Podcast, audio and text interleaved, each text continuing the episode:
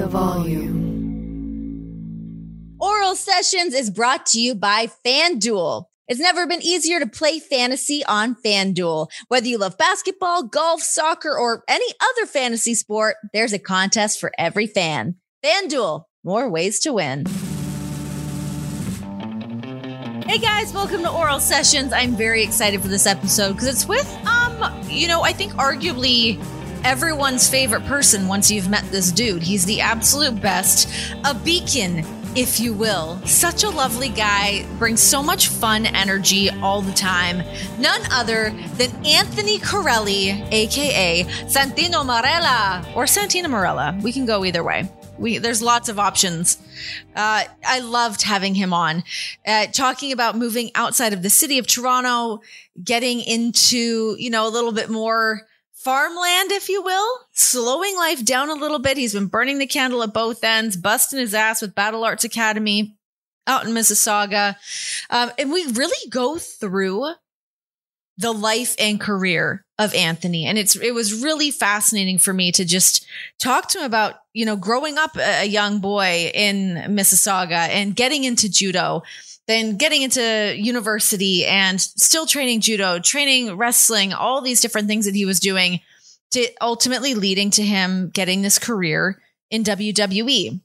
He's such a great storyteller and it's just such a fascinating thing to hear someone's experience. You know, you only you see someone on TV and you get just a fraction of all of the hard work that they've put in prior to getting signed somewhere and prior to showing up on TV, um, and then and then developing the character of Santino Marella, which is just interesting to me, knowing the background of Anthony, of him being a black belt, being this judo champion, uh, this shooter style, if you will, to him being one of like the the most successful comedic acts in WWE history. So just a really, really cool chat. Love this dude. Let's just get into it. Here it is. Here's Anthony Carelli.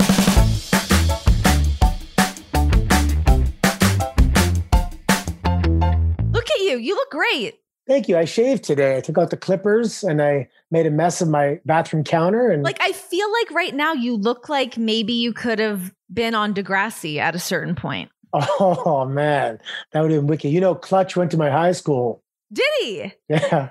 Isn't it funny how I feel like that is sort of a thing in Canada where like we all kind of do know each other in a weird roundabout way. Yeah, six degrees of separation in Toronto. It's not much. It's like one or two degrees. Yeah.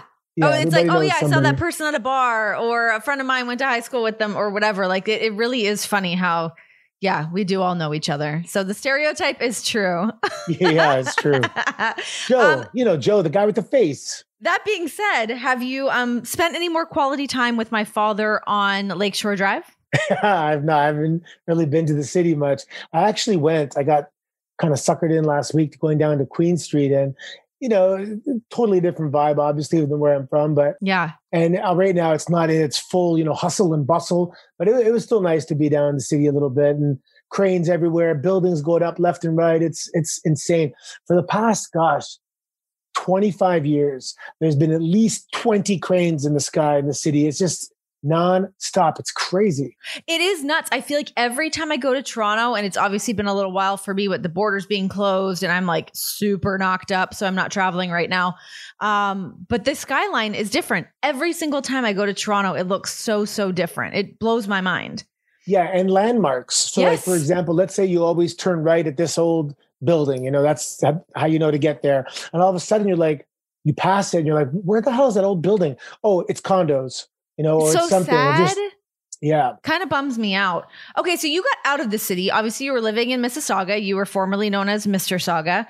Um, my license plate is Mr. Saga. it's my favorite thing ever. Um, the people that are from the GTA will understand that. Nobody else will, but that's okay. So you moved outside of the city. Why did you decide to get out of the city? What happened? I was going to do it when I was like 50 years old, which is like three years away. but uh, with COVID and everything, when, you know, we have Battle Arts Academy, a massive 13,000 square foot facility, and it was just getting to be a lot. So I, I was working like seven days a week for like months on end. And once in a while, I get like a, a day off but I was doing a lot of different things that I like to do. Right? I'm coaching. I'm going taking my athletes to tournaments. I'm putting on pro wrestling shows like for my students. And once in a while, I go make an appearance. And once in a while, Um, I'll go do some commentary for the World Judo Tour and all that. It's all stuff that I'm. And this is the thing. I considered it a privilege to be able to do so much. So I owed it to myself to keep doing so much. And I would come home at like 11:30 and like I literally would collapse on my bed. And then I started dreading like the next day. I'm like, ah, just don't want to do it again, you know? I just don't want to do it. And then when COVID happened, like last, I guess it was my birthday, March 14th of last year. Oh my God, I felt so good. I'm like, this, I felt I felt like I was going on like it was the last day of school. And I had a summer vacation coming up. And I'm like, oh my God, it's amazing. And all of a sudden, you know, I wrote an article like about a month into the original first COVID shutdown about how it saved my life. I was getting chest pains from anxiety or not, stress or whatever. And I was doubting, like, do I have heart problems? Like, what the hell is going on? And then as soon as COVID came, like they went, they went away. My wife and I, we went. It was really nice weather, so we went bike riding like every day down to the lake, and we had, you know, our little Marco was how old at the time, so we just really enjoyed it. And then um, one thing led to another. There was some. Okay, the thing with having a business that you rely so much. Uh, so I, I offered like kickboxing and jiu-jitsu and wrestling, and pro wrestling all. and judo yeah, but I don't coach at all. And that's the problem. If I could offer any advice to someone opening up a, a business, make sure that you're the one going to teach everything.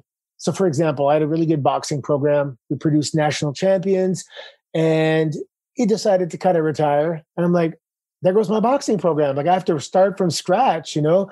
And then we had some dishonesty with some coaches, and they kind of, you know, took part of the wrestling, amateur wrestling team and I got to scramble and find a new coach. It worked out for the best. But anyway, I looked at my wife one day and I'm like, you know what? say the word, man. Just say it. Like I'm, I'm asking her to say it because I want I it. Dare you. Like, I dare you to say yeah, it. And, and she's like, let's do it. Enough's enough. And I'm like, done.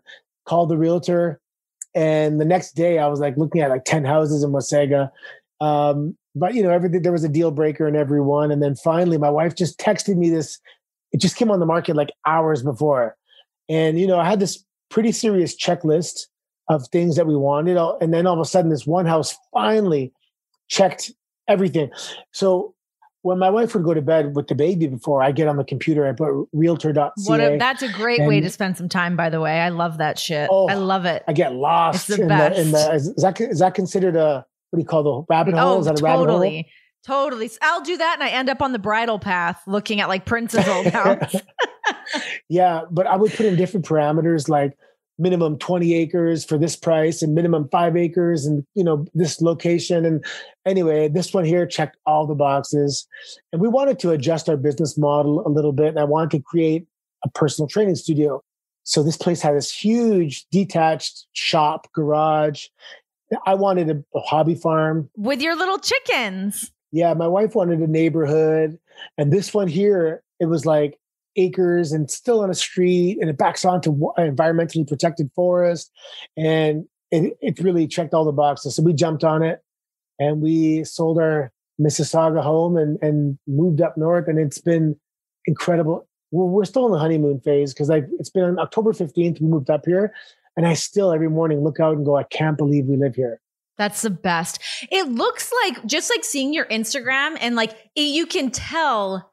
I mean, I didn't know that you were burning your candle on both ends as much as you were, but seeing now you're like out snowshoeing and you're going cross country skiing, like it seems like you are like enjoying life right now. Yeah. And some of my students, and even my daughter, you know, she's like, Dad, you're so happy. Like, and even my students that came back to visit Mississauga, they're like, You look like you're about 25 right now. Let's put that out there. well, I, I put some leave in conditioner. It could be that.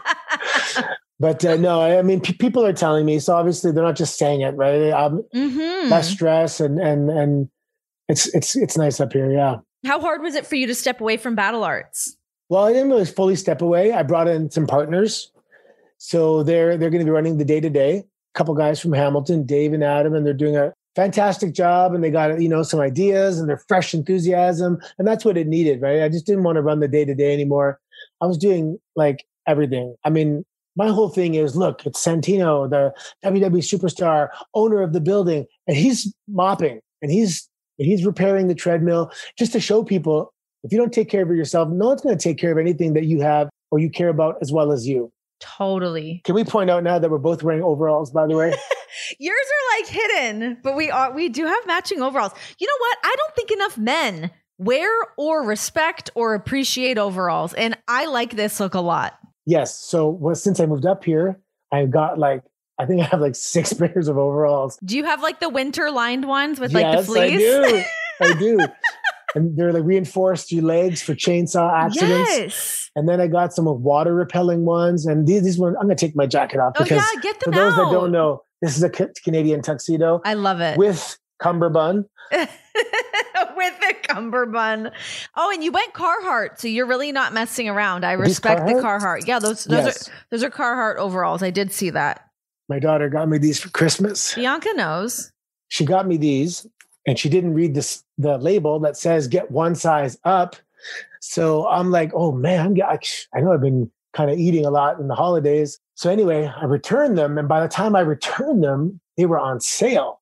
So with the difference, I got another pair of pants for like eleven dollars extra. Perfect. Where'd you go? Like Mark's Work Warehouse? Where'd you get those? you know, it was Mark's Work- yes, it was Mark's Work Warehouse, which I buy most of my clothes now. I, love it. I mean, listen, those are for the working man, and that's you. And You're you know out what? there It getting it done. belly. It covers your belly. Oh, I mean, No- you know. It's the best. There's nothing better. I love a good overall. This I actually didn't think I was going to fit into any pregnant wise, and I bought these for post pregnancy, and they just delivered on time, and my fat ass still fits in them. So booyaka. Did you ever own a pair of Luscious overalls? Remember those? No, what are those? They were like uh, like in the house nightclub days, and they were Luscious was the brand, like Luscious overalls. No, overalls. oh, were they like um?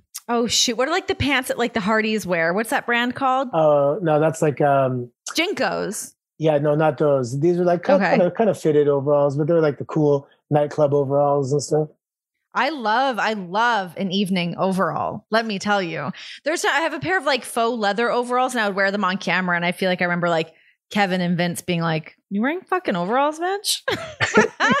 yeah, You know but they're like and fashion so useful. overalls. They got so many pockets Yes. straps. They're useful until you have to pee and then it all comes down and then you're fully exposed. But it's okay. And all I got to do is work out shoulders and arms. The rest is covered. Perfect. Get those traps out there. You're good to go. Okay, before we get into like any wrestling stuff, I want to like start more at the beginning for you. We want to get the whole background on on Anthony. We know tons about Santino, but I want to talk about Anthony.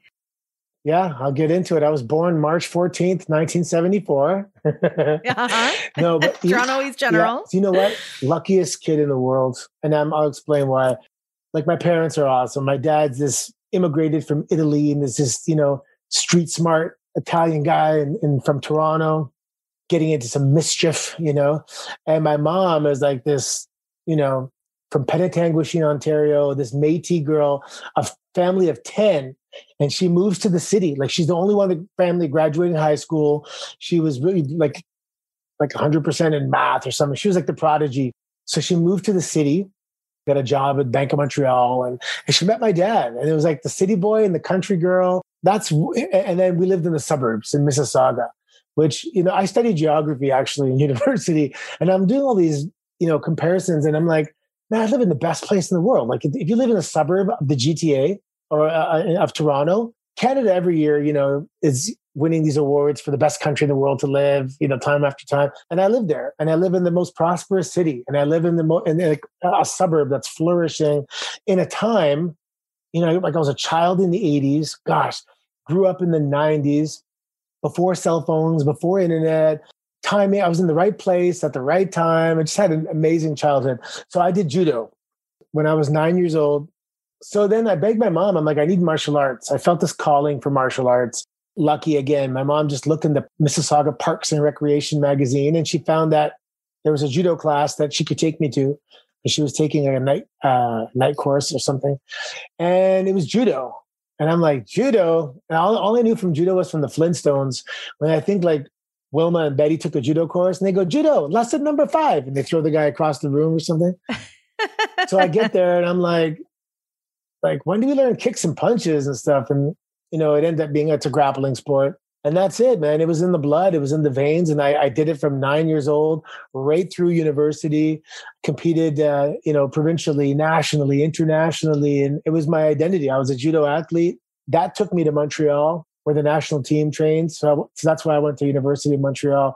Like I went to university while I was there doing judo. You know, I won the national championships for uh, men under 20, and I went to the junior world championships in Egypt and the US Open, all this stuff. How old were you then? Like 20? I was 20, yeah. So in between my second and third year of university, uh, we had a baby and I got married. Yeah, you had a baby really young. Yeah, like my first year of university was like just judo. Second year, I got my girlfriend pregnant, and then we got married in January. She went to Carleton, so we went back to separate schools. And then uh, Bianca came in June, in the, June 29th in the summertime. And then third year, I'm like trying to juggle judo and university and new baby, and uh, it didn't work because we separated after that year. But uh, and it was t- I had a neck injury, my first neck injury. What happened with that first neck injury? I also wrestled in university, and it was just a simple thing at a simple practice. Honest to God, I looked up one day like an idiot, and I looked at God, and I'm like, "Is this all you can throw at me? This is easy. This is easy. I'm the champ. I was rookie of the year for wrestling. I had a baby. We had an apartment. I was national champion. I mean, I breezed through school. It was everything was so easy. And then I got humbled, you know, and I hurt my neck and I lost my marriage and I couldn't compete that year at the national championships. And uh, I came back my fourth year just to finish school and I wasn't training because of my neck injury and stuff. And then we started partying. You know, I always want to excel at what I do. I, you put all your all your chips in. I want to be the best partier. Okay, like I, what I kind of what, let's get into like some of the partying though, because like I mean, first of all, the fact that you even went back for a fourth year when you already had all that stuff going on, like it's pretty impressive that you even decided that you wanted to finish university at that time, considering all the things you had going on.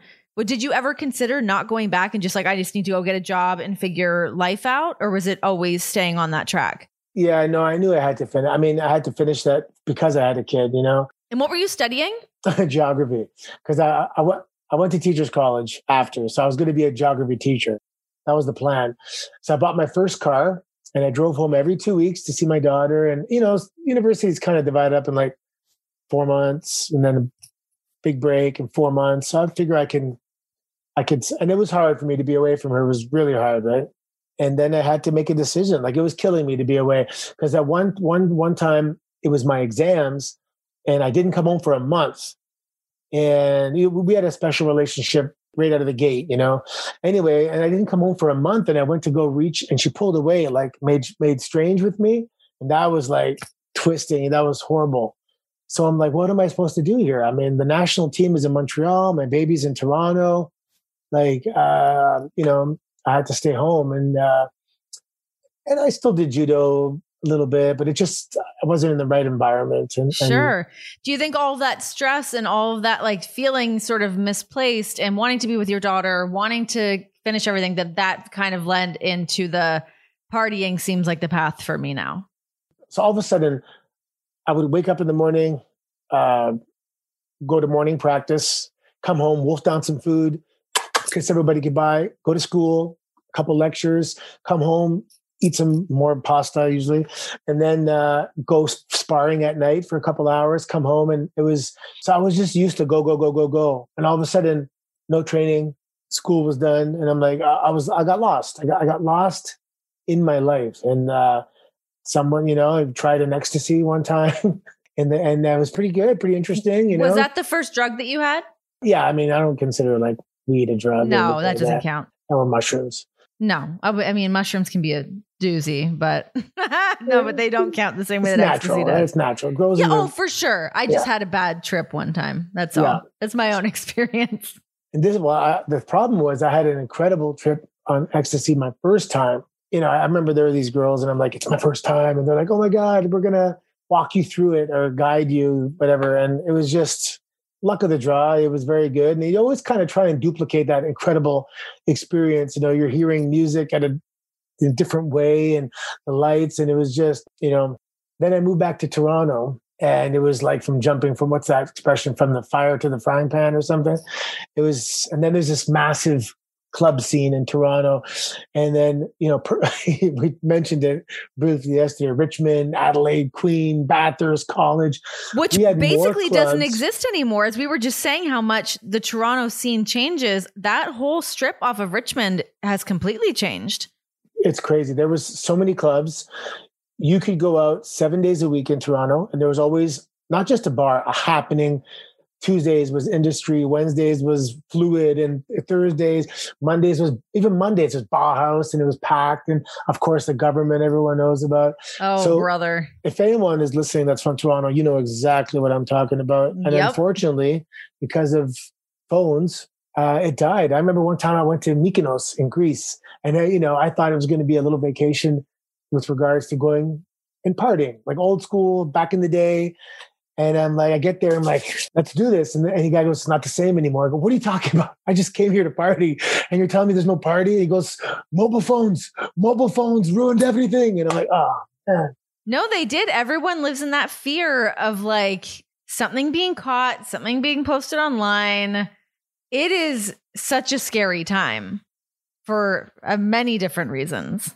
A photo actually changed my life. Uh, it was one of those defining moments. I was sitting in this club on the couch with my girlfriend at the time. And remember the guy used to come around and take pictures yeah. like, with like a jacked up Polaroid, uh-huh. basically. So he's like, oh, take a picture. And I'm like, sure. So he takes a picture and he comes back and gives it to us. And we look like zombies, like skinny, pale, this dumb look on our faces. And honest to God, it shook me so bad. I got up. I got. I, am I'm leaving. Like I just ruined my night, and it actually, it actually made me make a like a. I got. We, we gotta like look. Look at us. Look like losers. We think we're cool because we're sitting on some black couch and getting some booth bottle or something. service for like three hundred dollars. How long was that period of time? I was trying to do the math. Uh, it was a couple of solid years. You know, like '97 it kind of started, and '98 98 was probably the, the, the, worst. And then uh and was it getting into like some heavier drugs or anything? You don't have to yeah, tell no, us but no i can tell you. you. what i didn't do. I didn't do crack or heroin and that kind of some you know. Yeah. Yeah yeah. We used to do the alphabet we used to call it right? You know you do a little bit of whatever everything. And again because i wanted to be the best you know we used to go until like monday afternoon. Oh. And yeah disgusting I'd be coming out of clubs and people are going to work on Monday morning and I remember this little girl in the streetcar tapping her mom saying, Look at this guy. I lost my shirt that night too. So I'm coming out sketchy looking, jaw moving. Oh my God. Sunglasses crooked, no shirt on. She's like, Mommy, what's wrong with him? You know, mommy said, It looks like he had a good time. oh my God. Okay. So you saw that photo and that freaked you out. Was it easy to pull yourself out of that scene after seeing that, or like what happened? for me it was but it's also you, you have to change the people you hang out with because if they're not like you know if they're not ready to make any changes or my girlfriend at the time wasn't ready so you have to distance yourself from them and then i remember that i remember the, the got a job for like 10 bucks an hour back then and then i got a job for like $11 an hour and then I got like this office job in a telemarketing center for $13 an hour. And I'm like moving on up. You know? yeah. And then I got a, a second part-time job you know, move back home and, you know, tail between your legs to your parents and, you know, so you smarten up. And my parents are just happy I was working in a place where I had to wear a tie. oh, I, I bet, right? They're like, thank God. I woke up in the hospital once with them there at the end of the bed. So they, they what happened? GHB and stuff like that. So they, I put them through it, right? They, they, got really scared, and you know, first he has a kid and he's crazy and he's running around, and now he's not coming home, and we don't know where he is, and yeah. So they were pretty happy. And then, you know, moved up from like residential sales to like corporate sales. And then I was an account manager and all this stuff. And, and this is why I started wrestling. When I debuted, I'm 33 years old. And uh, I remember I was in the locker room in Paris when I debuted. Edge was there, and he's my age, right? He's 33. He's like, How old are you, man? I'm like, I'm 33. He's like, You're already old. I said, well, sorry, I was kind of distracted. I got a little detour, you know? Yeah. Yeah. We weren't all Edge and Christian, just busting our ass from like age 12 or whatever. Well, I mean, you were doing your judo. You actually were busting your ass from a young age, just not professional wrestling. Well, and that, and that actually was transferable. So in university, I met a guy, and his dad was Don Koloff. Like at Battle Arts, we have the Don Koloff Arena, and he wrestled in all over the world, but Calgary and a little bit in WWF when they used to do the TVs in Cambridge. So I'm like, your dad was a pro wrestler and has a school in Woodbridge. I'm like, what? I go, when I'm finished school, I, you know, I'm going to go back there. So uh, 1998, you know, met his dad and kind of was like, but I look in the ring and there's like 300 pound guys, six, whatever. They're huge. And I'm looking, everyone that was huge in the school. I'm like, damn, I'm, I'm too small for this, right? And plus, the on TV, they boost up the guys kind of, they used to back in the 80s way more, right? And I'm like, oh man, I'm too small for this, but I know I'd be good at this. And then I remember I was, it was Owen Hart was on the wall because a picture of him and Owen Hart, because my coach helped Owen Hart win like the provincial re- amateur wrestling championships in high school. He goes, yeah, he's your size. I go, what? Owen Hart is my size? I'm 5'10. And Owen Hart's 5'10. He goes, yeah, yeah, he's the same as you. I go, wait a second. So size is not like going to be an obstacle for me or a barrier, I should say. And he goes, no, no, you have to bulk up a little bit, you know, try and hit 230 or something like that. And then I was like, okay, then, then I'm, then I'm doing this for sure. And in 1998, I said, I'm going to become intercontinental champion one day. Why did you go intercontinental champion? It just felt that that was going to be my title, man. For some reason, it was crazy. And then my first match ever 1999, it was May. It was the day Owen Hart passed away. Oh, wow. And I thought that that was some crazy sign. Like he was intercontinental champion. He's my weight. He was the guy that kind of made me realize I can do it and I wanted to be intercontinental champion one day. And it was like the end of one and the beginning of another, this crazy thing.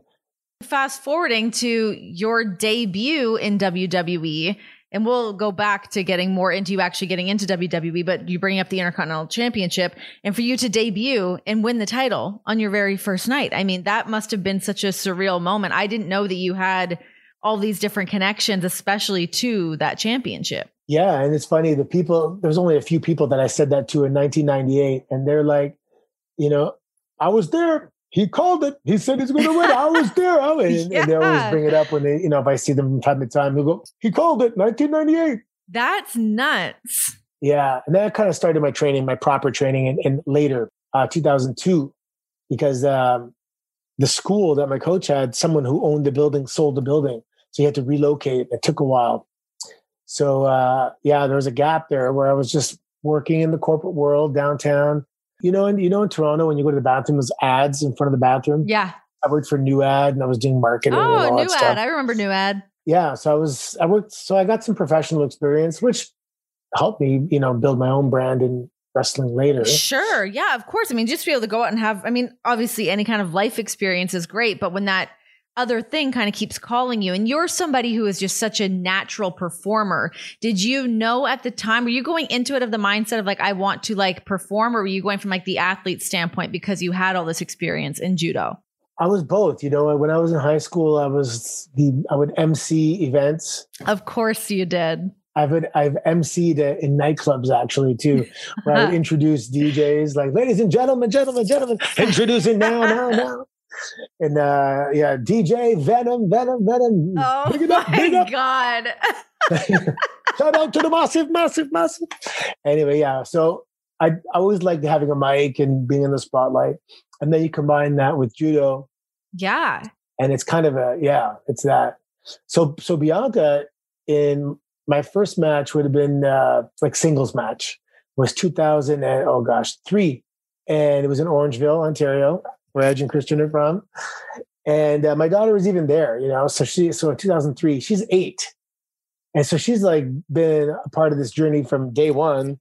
My first met, my grandmother was there, my whole family came up. I was Johnny Giobosco. I love it.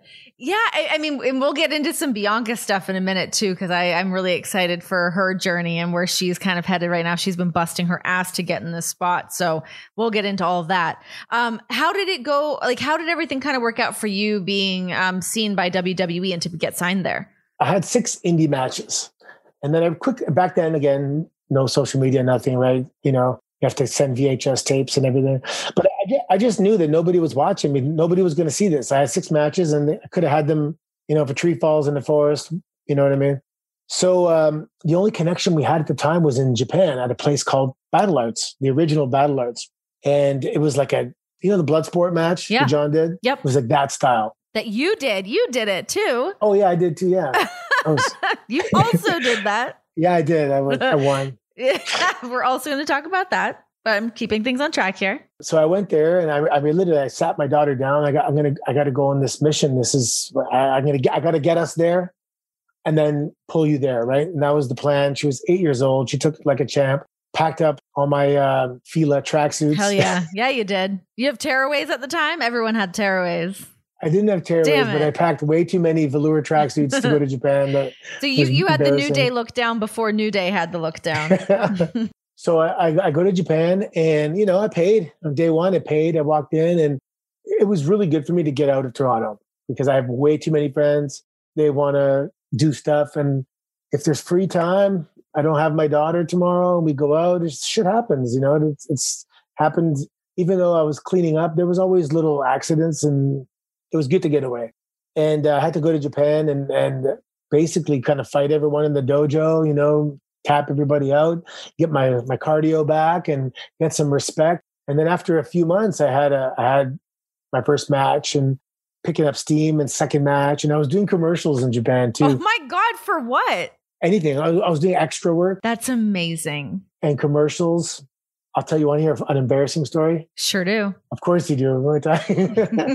so this guy calls me like, "Hey, we have this music video. Uh, it's like a guy dancing on a beach trying to impress a girl." So I was downtown Tokyo for something else. So I go to this warehouse, like a studio, and they go, "Okay, please go in your bathing suit." and I go, "Oh, I, I, didn't bring a bathing suit. Like I, I was just I was downtown." He goes, "Hmm, you have boxers?" I go, uh, "Yeah, I'm wearing boxers." He goes, "Okay, maybe please dance in your boxers." so it's this massive studio, and I walk out, and he has like a little radio like this big with like a tape. And he presses play. So I'm standing. There's three businessmen, Japanese guys in suits, and I'm standing like 30 feet away in my underwear dancing for this audition. And I'm just kind of looking around, going, "How the hell did my life take me to this particular moment? How did this happen? I didn't even get the part." but it was helping oh me pay the bills. God. Yeah, it was helping me pay the bills, and um, they're big on reenactments, like uh, shows mm. that show reenactments of events that happened. Oh so yeah, I like those too. Work. Yeah, they're good.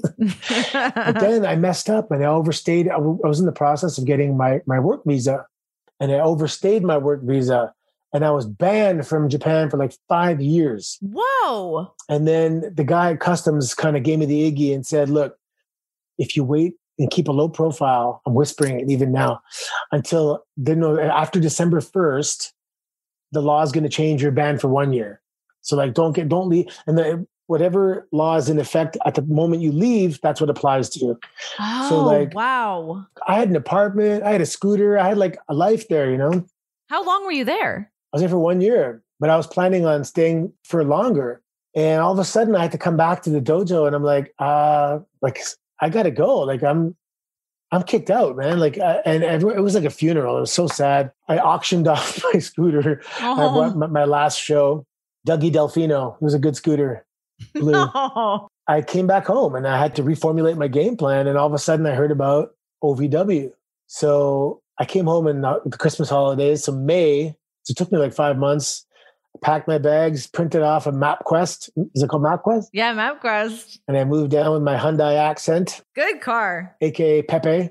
Pepe. Pepe was good. Tinted windows, black bra on the front. I saw a car with a bra on it the other day and I was thinking that. I'm like, man, that was a fad that went away, but it was very cool for a while what was it for? Bugs and rock chips and stuff, I guess. I actually don't even know what its purpose was. I thought it was just a fashion statement. It's a cool fashion car accessory.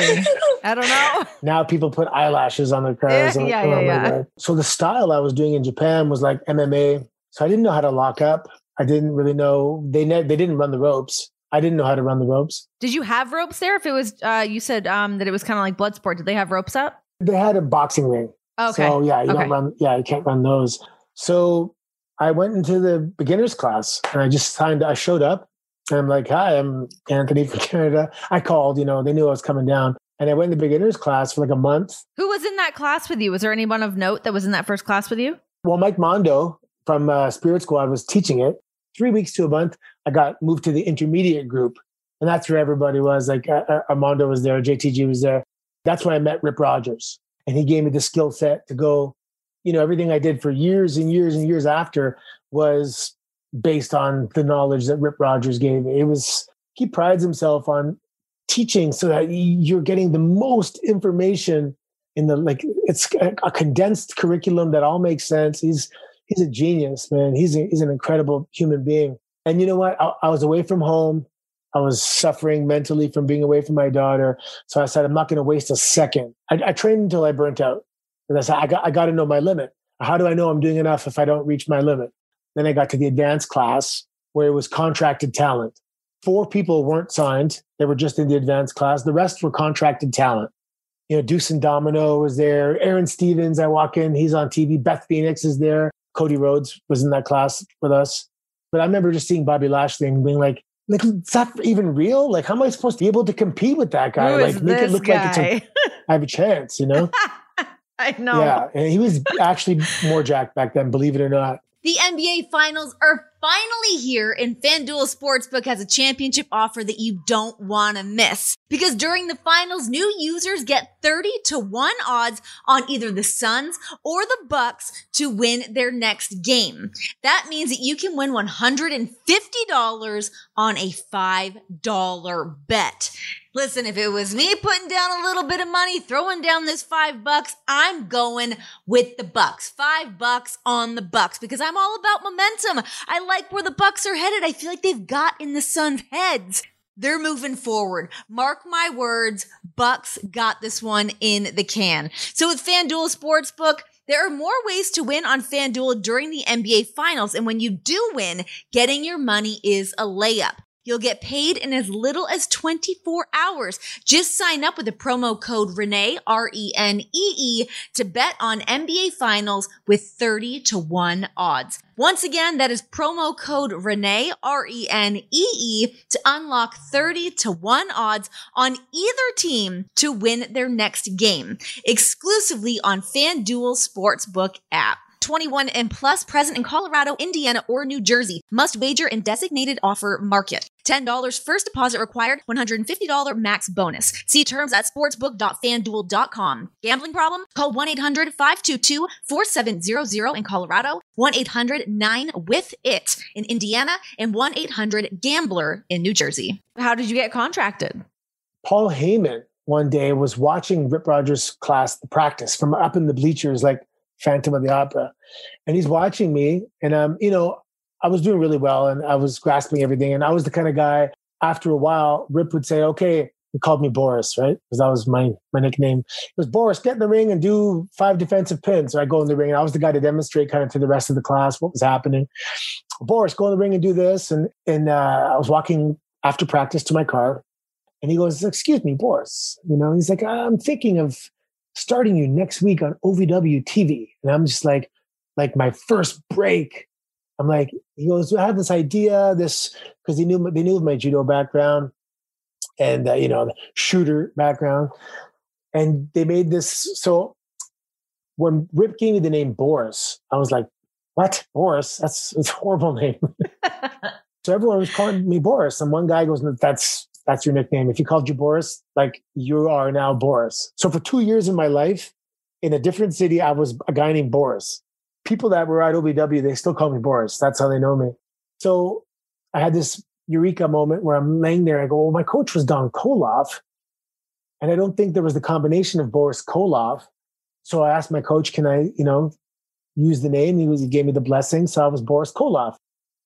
So then Paul Heyman said, I want to change it to Boris Alexiev because Vince McMahon was always a big fan of the Russian heavyweight power lifter, Olympic lifter, Alexiev. Everything's such a little mind game, huh? The way that you like have to like put the bait down for to to get Vince to get on board with something you want to pitch.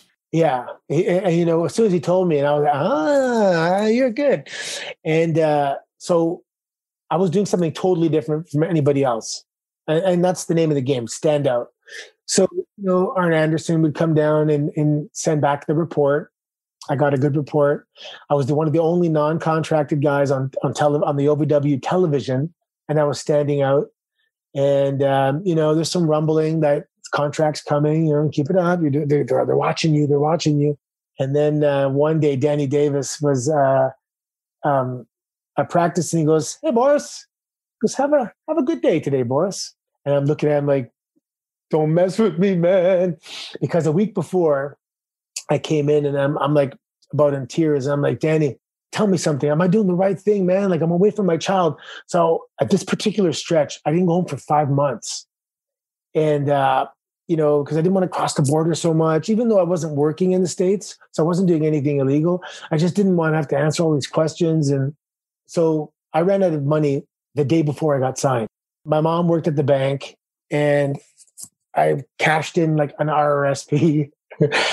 and um, I think my mom would let me like 400 bucks once. And she's like, Anthony, are you sure? Like, I mean, you're out of money. I go, it's coming, Ma. It's coming. It's coming. It's coming. And it was like, uh, people are like, are like, um, oh, you got to live your dream. I'm like, no, no. The best part is I avoided disaster. It's a bigger, it's a bigger relief than accomplishing your dreams. And then I got the call and it was Mike Bucci. And he's like, Hey, Boris, yeah, see question. How would you like to work for the WWE? And I remember trying to pronounce the perfect, like, yes. Then I had to go home uh, while they did my visa. And it was like returning like a hero's welcome back home. Like, he did it. You know, everyone, like, just short of lifting me on their shoulders. And I came home and I remember I knelt down to my daughter and I'm like, mission accomplished. Boom, you know, high five. So it, was it was awesome, man. Yeah, I mean, just to go through all that. I mean, we, you know, it's it, I love getting like the background on people getting to that big moment and like getting that big payoff. Um, I mean, obviously the career of Santino Marella was fantastic. I mean, one of the most beloved characters in WWE. Do you ever wish that you got to do more of your judo when you were in WWE or get to work more of that style? I trained to be like uh, Dean Malenko, Chris Benoit, badass Kurt Angle. You know that that that's what I saw myself as doing.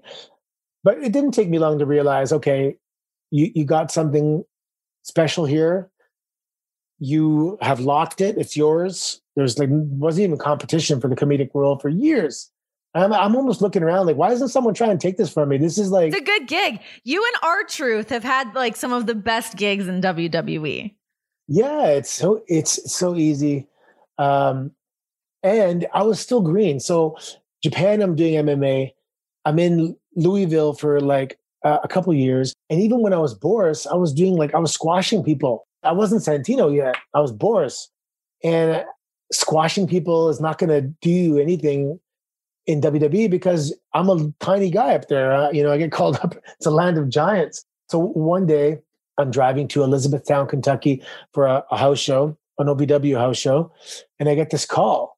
And Vince had this idea for someone to come out of the audience in Italy because Rob was in Milan. And, he, and he's like, uh, Is there anybody in developmental that is Italian from Ita- Italian heritage? I can speak Italian. So my phone goes off, my Nokia, you know, and that's Bucci going, Boris, your background's Italian, right? Because, you know, Anthony Carelli. And I go, Yeah. And he goes, Can you speak Italian? Okay. So a month earlier, Dusty Rhodes calls this guy Fearless Jack Bull, who was like, it was a hilarious gimmick of like a, a past his prime, Evel Knievel, alcoholic. It was a really funny gimmick. And Jack Bull thinks someone's ribbing him doing a Dusty impersonation. So he goes, Hello, Jack Bull. This is the Dusty Rhodes. Can you ride a motorcycle? He goes, No. He goes, Okay. Can you learn how to ride a motorcycle? He goes, nope. And that was the end of the conversation. And then he looks at his phone and sees 203 and he's like, that was Dusty Rhodes. So because Cody was in OVW at the time, Dusty came down to see the, the group of talent that was there. Well, say hi to his son, right, too, you know? And the story got brought up. And Dusty said, if they ever call you and ask you if you can do anything, the answer is yes. And then you better go learn how to ride a goddamn motorcycle like tomorrow. So he they called me and they're like, "Can you speak Italian?" I'm like, "Yes." I, I have a tourist Italian cassette. It was like I used to play it in rush hour traffic, just nonstop. It would flip sides, play it, and he'd be like, you know, um, I want a hotel. How much for the room? I would like to buy some cheese and whatever. It was b- basic Italian. And I just remembered I regurgitated a couple lines off the tape. And I was on speakerphone. There was a group of writers, and I said, I actually said, vorrei un mezzo chilo di formaggio, which means I want to buy a half kilo of cheese. I guess it was enough to convince them that that sounded pretty good. I can, I can kind of hear them look. I could hear them looking at each other and going, I don't know, sounded like Italian. It's okay. That's great. Uh, you're going to fly out tomorrow to Italy, which I've never been to Italy at this point. You might, fingers crossed, debut on Monday Night Raw as this Italian guy. And I'm just like, wow, wow, wow, wow. And that's what happened. I went to I went to Borders, the bookstore. I bought like an eight DVD pack of Italian and the entire flight. I'm like drinking coffee, just trying to like absorb as much Italian as I can. And then I get there, and then it's like, yeah. And as soon as I walk in the door, the production meeting's coming out. Arn Anderson comes out of the door. He has the papers, you know. He goes, "Oh, you're having a good day, kid. You're winning the IC strap," and walks away. I'm like, "The hell did he just say? IC strap? That means Intercontinental Championship, right? Is that what?" And I'm, "What's going on here?" And then uh, Johnny Ace was there. He goes, "Hey, Vince wants to talk to you." And I go meet Vince, and he tells me this idea of you know this guy coming out of the audience, and then we go meet Umaga and Bobby Lashley, who I you know he recognized me from OVW. Nice to see a friendly face. The show kind of started, and they brought me out to my seat, and it was like the first segment, I think, or maybe a couple segments in. Anyway, when Vince's music hits, they rush the barricade, the guard, the, the guard barricade, and I'm like, oh my god, should I have done that? Because I'm six, seven people back. Like he's not going to see me at all. I'm, oh my god, he's not going to see me. I'm like, he's not going to see me. Oh my god. And then once he starts talking, they kind of filter back to their seats, and then he introduces Umaga, and they run again. I go, oh my god, I missed it again. I go, he's not going to see me. He's not. I'm, I'm eight people back now, and then they all kind of slowly filter back to their seats. The securities, I go back to your seats, and then he issues the open challenge. I'm, I was there first, so I jumped to the I'm in the front. I'm put. I'm like, oh, sorry, buddy, got something to do here. And I push him out of the way, and then he, you know, he saw me, right? So it, it worked out. But like, you know, I, sometimes I watch it back, you know, to show somebody, not just by myself. and I go, I guess it was a pretty good job considering I'm like, don't mess this up. And the Eminem song, "Lose Yourselves" in the background. You got one shot, and this is it. But we did it. When did Vince realize that you were funny and decided, oh, now that's who you are? Yeah, so the WWE universe was not impressed with being force fed this fan. You don't say. Yeah, and all of a sudden I beat Chris Masters, I roll up Shelton Benjamin, I'm pulling these victories, and everyone's like, yeah, right, as if, man, this guy was in the audience. And so they tried to say the backstory that although he was in the audience, he was training to be a wrestler, right? You know, and that kind of thing. And and people were just like, yeah, no thanks. they weren't buying it. And it was in Houston one time. It was the pay per view where Umaga won back the title, and he like gave me the spike. And they're like, one more time. Like, your people kill him, finish him. I'm like, oh my God, these bloodthirsty savages, they want me dead. Like, yeah, like really yeah. dead. So then uh, the, the conversation was, well, turn him heel. If that doesn't work, then, you know, see you later, repackage. I don't know. They turned me heel and I cut a promo. And it was funny from day one. Me complaining in that accent, and, and this is why this is talking about all the luck. Growing up in Toronto, like all my friends, they're all first generation Canadians. So all their parents are from Europe, Croatia, Portugal, Greece, you know, Malta, Poland. All our parents are from. So I always had that broken English around me my whole life. My my family, like they spoke like that. Yeah. So there. So now I have to speak in this. Okay, my next door neighbor, Ivan. He's son of a gun, Ivan. Okay. Yeah. He's the guy that says, son of a gun. so I'm like, so I'm picking little bits and pieces of basically my childhood and incorporating them into the character. And I have an endless supply of, of funny content because yeah. I'm from a very European first generation neighborhood. I used all that stuff people even call me out like you're just copying our parents man. Yeah thanks for the material. Um, okay so then you end up you know ultimately having to retire due to neck injury. Yeah. Um, how is your neck now? Because obviously you've you've worked and wrestled since but where are you at now? So that first neck injury in university what it did was I had a herniated disc. The disc moved a bit and then that disc that moved became bone and it's touching my spinal cord and my whole wrestling career, I was pretty meticulous about, you know, I travel with this thing that hooks up to like a lat pull down and pulls your neck. And, uh, you know, Al Snow would give me the click, click and the pull and that kind of stuff. And, you know, I just try not to do any backflips. no moonsaults for you. Yeah, no, I was pretty much. And then basically I'd have a flare up where I'd be like, oh, I can't move my neck. And then, you know, it would go down And then the flare ups were getting kind of more intense and like shorter periods in between them until one day I was wrestling Jack Swagger and I go to a live event and I just like, I'm warming up. I go, I can't move my head like anywhere. If I move it one centimeter any direction, it kills. And I went to the doctor. I go, I can't, I can't move my neck, man. So years ago, when I had one of my flare ups, they did a MRI and they said that one day you're going to have to have a surgery. I'm like, what? I'm like, it's not that bad. It's just a flare up, you know? But that day came, man. And um, I went and I had a double fusion. When I did the one month follow up, the doctor's like, how do you feel? And I'm like, okay. And he's like, one of your screws is kind of coming out because they put like a titanium plate with like six screws on the two on each vertebrae. And he goes, you know, probably stop. Scar tissue kind of just lock it in. But if you ever feel like you have like a strep throat, like from zero to strep throat in like half an hour, call us right away. And then one day I was I was riding in the car with uh, Damien Sandow, and it was that tribute to the troops. And all of a sudden I swallow. I'm like, oh boy, I feel like I'm getting a sore throat. Ten minutes later, I'm like, oh shit, I think that's what the guy was talking about. Next day, fly to Pittsburgh, doing an emergency extraction of the hardware. This is three months after my surgery. Going in the second time messed it up and it just never got well enough to to i mean i can go do i do like six matches a year you know and it's stiff the next day but it's not horrible i just i know i wouldn't be able to go do it you know five days a week. Sure. How did you like doing the um, blood sport style? Oh I, I love that. I told josh i said look i don't wrestle but i said i will do this. Like i called in 2004 i go this is this is where pro wrestling is going to be because UFC is blowing up. People know what real grappling is now. I remember when Royce Gracie put a triangle choke on Dan Severn, one of the early ones, and I go, "Holy shit, he's choking him out, man!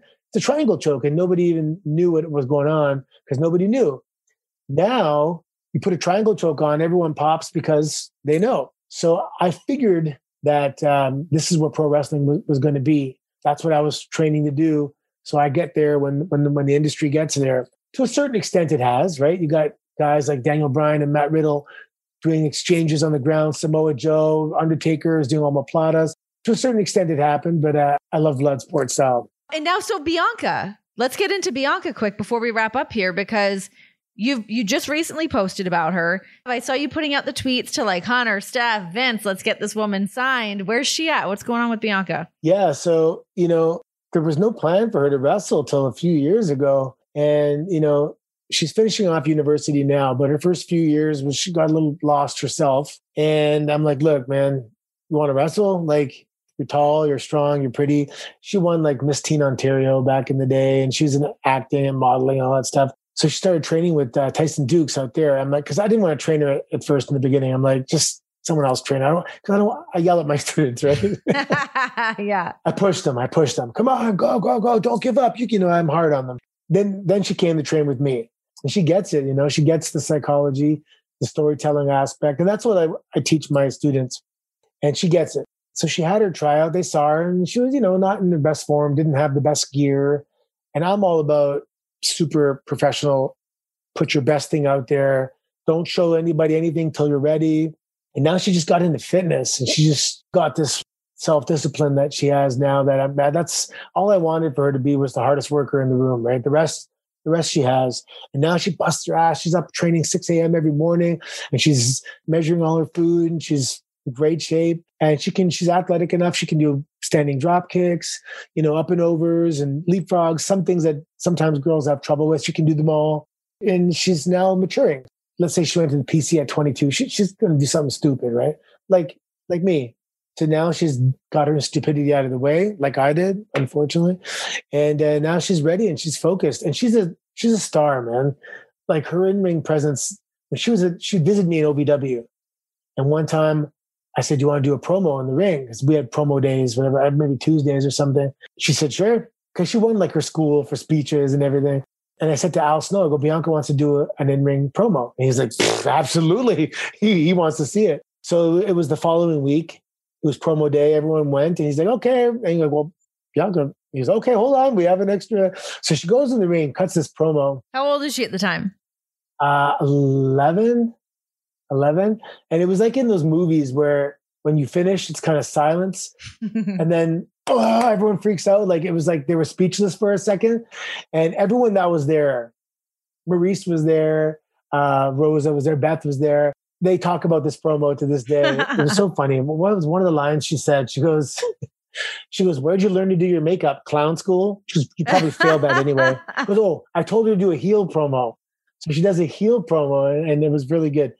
So yeah, I'm just, you know, I'm like to the PC, I'm like, take her, man, just take her. She doesn't have to be on Raw tomorrow. Keep her for a couple years. Trust me, she will get there. She has the in-ring ability, presence. She'll be. Oh my god! Could you imagine? I want to go watch her at WrestleMania. Like wrestling, you know. You'd be mean? crying the whole time. Yeah, you would be. Oh you'd God, be Ric Flair I'll in the back during Charlotte matches, just crying. the whole time. Well, thank you for joining me. This was a lot of fun. I'm glad that we're both wearing overalls because we're adorable. Yeah. All right, well, I'll let you get back to dealing with your chicken coop and all the things that are happening out in Wasaga.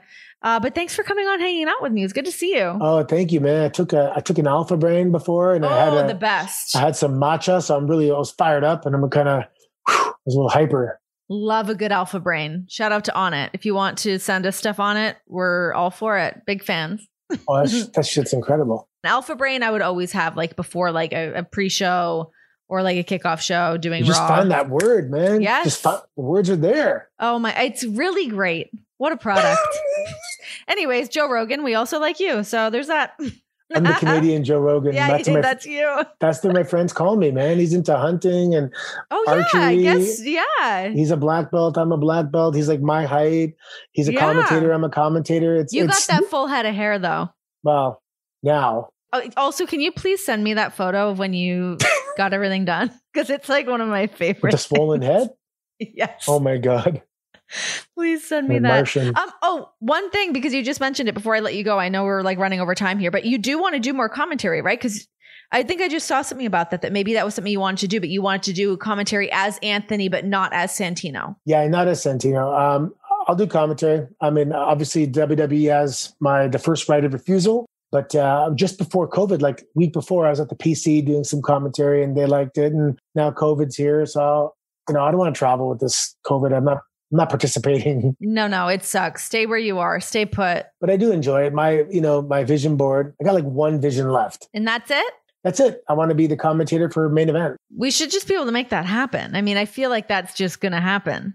Yeah, but then I'm worried. Like I think I got no more visions. it's like the end. At the end. Well, I mean, that being said, I mean, you said you didn't want to move out of the city until you were 50. You've got a couple years until you're there, but you've already gotten out to the city and now you can just kick back and enjoy it all.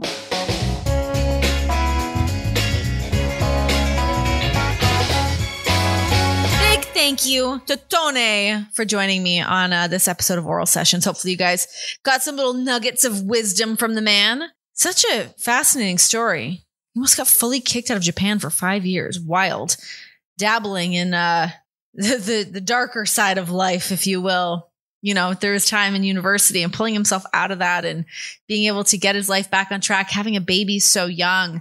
I love these stories. They always pump me up. People are cool. Anthony is cool. Hopefully, you guys enjoyed this. and I'm sure you did. If you're a fan of, of wrestling and you're a fan of Santino, you would have loved this interview. Um, all right, guys, you know what to do. Follow me on Instagram and Twitter, Renee Paquette. Follow the Volume Podcast Network at The Volume Sports. Check this all out on YouTube. We've got all the videos because if you didn't know in the video, or in the audio rather, Anthony and I are both wearing overalls, and let's just call it freaking adorable. We didn't even plan it out, it just happened. All right, guys, I will talk to you next time on the next episode of Oral Sessions.